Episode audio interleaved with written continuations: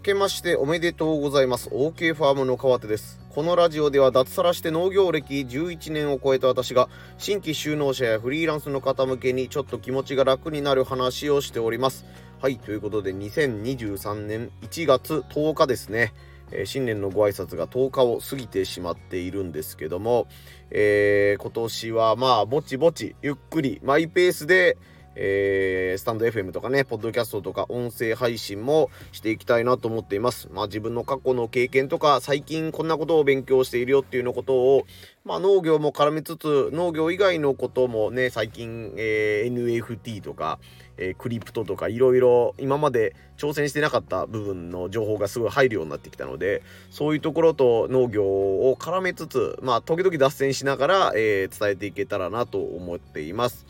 で、ね、まあ、新年ということなので、あの、今年の目標を何にしたみたいなのが、いろいろ皆さん語られてると思うので、まあ、僕の目標はこれだよっていうのと、あと、目標設定について、あ、今までこういう目標設定の仕方あんまり良くなかったなと思ったことが1個あったので、それを共有したいと思います。まあ、目標ざっくり言って、あの、繋がってるんですけど、まあ、3つありまして、1つ目が、もうとにかく1日1つ情報収集、情報発信するっていうことと、まあ、挫折しても気にしすぎない。で、3つ目が、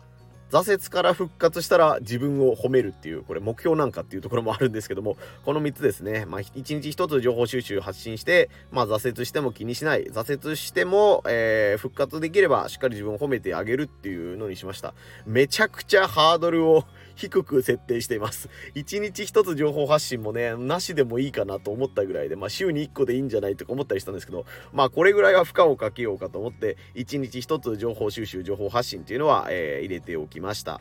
えっ、ー、と、まあ、とりあえずね、あの、今自分がこんな、えー、失敗をしてますよ、もしくはうまくいきましたよっていうことを、微暴録的な感じでね、何らかの形で、もう何らかの形ですよ、本当に。もう Twitter かもしれないし、インスタかもしれないし、Facebook かもしれないし、この音声配信かもしれないっていう、もうあの、これを絶対やるっていうのを、あの、縛りをつけちゃうと、僕は今までのパターンで言うと、絶対にどこかでしんどくなってやめちゃうっていうことが、えー、多いので、もうしんどくならないような目標を設定しました。うん、あの、これはね、あの賛否両論というか、どちらかというと、いや、ダメだろうって言われる方もいるかなと思ったんですけども、まあそこについてちょっと語っていこうと思います。えー、去年までの目標設定、まあ去年はあんまりね、ゆるっとして目標立ててないぐらいだったんですけども、それでもその時にも思ってたというか、もう刷り込みみたいなのがあったのが、もうなんかね、あの、周りの人に、合わせて、何て言うんですかね、周りの人の目標を見て、ああ、じゃあ自分はこういう目標を立てようみたいなのが、もう今までず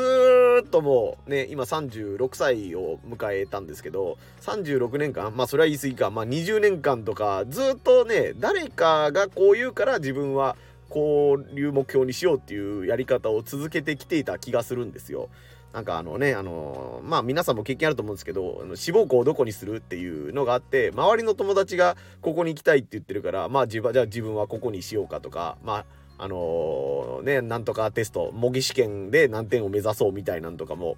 うん、あんまり考えてなかったし、考えてたとしても、もう自分がこうしたいからっていう目標じゃなかったんですね。で、社会人になってからも、あの、営業マン、車の新車営業をしてたんですけども、カタログ配ったり、名刺配りをしたりっていうのもあるんですけど、まあ、やっぱ月初とかね、年、年始とかに、あの、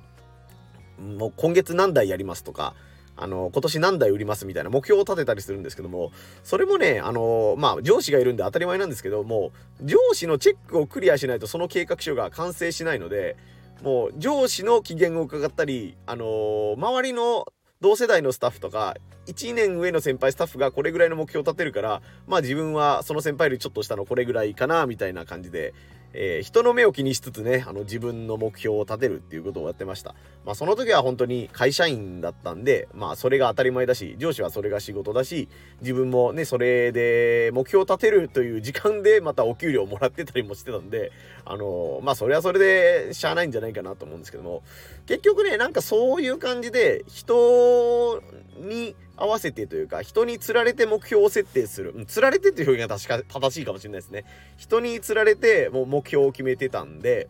なんかね、達成するって意欲ももう立ててる時点で半分ないのが自分で分かってるんですよね。あ、これ多分、また途中で目標自体のことを忘れちゃうんだろうなとか、やる気なくなって違うことに頭が回り出すんだろうな、みたいなのを思ってるので、うん、なんか、ダメな目標だなっていうのを、もう半分、目標立てる時点で思っててるみたいなのが多かったですね。まあ、あの農家になってからも、あのー、まあなんとなく農業の売り上げ何万ぐらい欲しいなとか、えー、年収がね、何歩ぐらい欲しいな。まあ年収はまあ割とリアルなんで、こんぐらいは稼がないといけないっていうのがあると思うんですけど、なんとなく規模拡大してる農家さんがいるから、あ、じゃあ自分も将来従業員、こんぐらい雇えるようになったらいいのかなとか妄想することはあるんですけどもそこまでやっぱり自分がやりたくない目標っていうのはあんまり意味がないなっていうふうに思ったんですよね。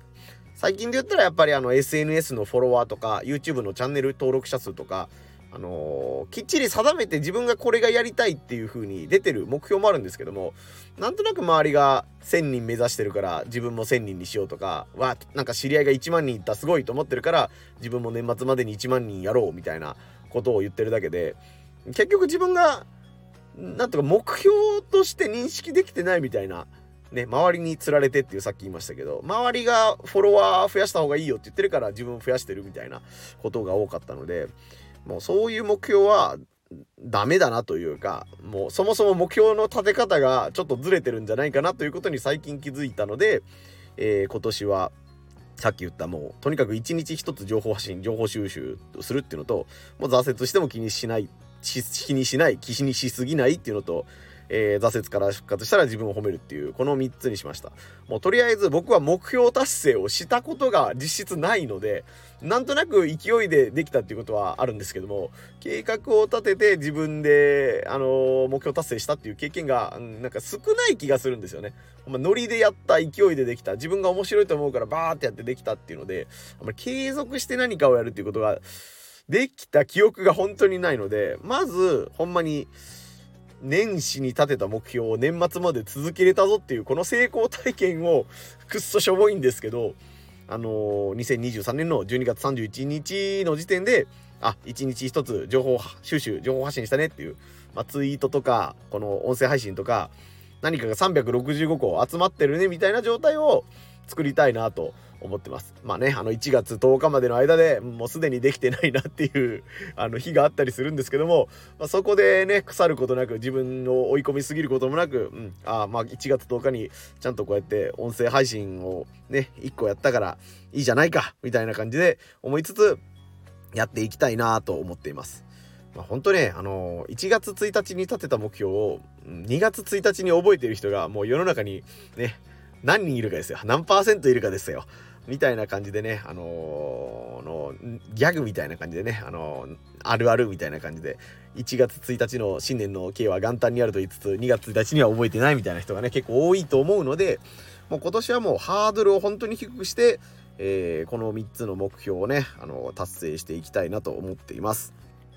もう以下はね、農業全然関係ない情報発信になっちゃうんですけども、年末にですね、あの、昨年末にあの、NFT デビューをしまして、 non-fungible token っていうらしいですね。あの、仮想通貨とか、あの、NFT とか Web3 とか、結構あの、聞いたことはあるけど、よく意味がわからないみたいなね、あの、世界の方も結構いると思うんですけども、その NFT の中でもプロジェクトっていうね、あの、こういうチームがありますよみたいなのがあったりするんですけども、その中で、Live Like a Cat、あの、頭文字取って LLAC っていうんですけども、猫のように生きるっていうモチーフでいろいろ作品を公開している方の、えー、NFT をね、あのー、購入初めてしまして、あのビットコインじゃないな、なんていうんだ、イーサリアムっていうね、あの暗号資産を購入して、それで NFT を購入するっていう体験をね、あの、昨年末してきました。あの NFT って何の役に立つんやっていうふうに思ってるんですけども、あの、すでにね、農業界でも、あのトマ太郎さんっていうね、あのトマト農家なんだけども、あのその仮想通貨、まあ、暗号資産とか、えー、を使ってトマトの販売とかそのファンを増やすのに向けた動きをやってるっていう方がいらっしゃったりするんでまあそのトマトと NFT を使ってこんなことやってますっていう人とかそういう方のね話とかも今年は聞いてまあ自分はごぼう農家なんですけども農業にね、えー、活かせる部分とかがあったら活かしていきたいなと思っています。はい、他にもね、いろいろ話したいことはあったりするんですけども、うん、頑張りすぎたら例によって、もうあの、1月末にはもう、あ疲れて やる気なくなっちゃったみたいなことになってもいけないので、えー、またね、今話したいネタはまた次の回とか別の機会に譲るということで、えー、最後までお聴きいただきありがとうございました。2023年の年末に、お、1年間いろいろ情報発信頑張ったねと言ってもらえるように、えー、少しずつ頑張っていきたいと思いますので、え今年もよろしくお願いいたします。以上、OK ファームでした。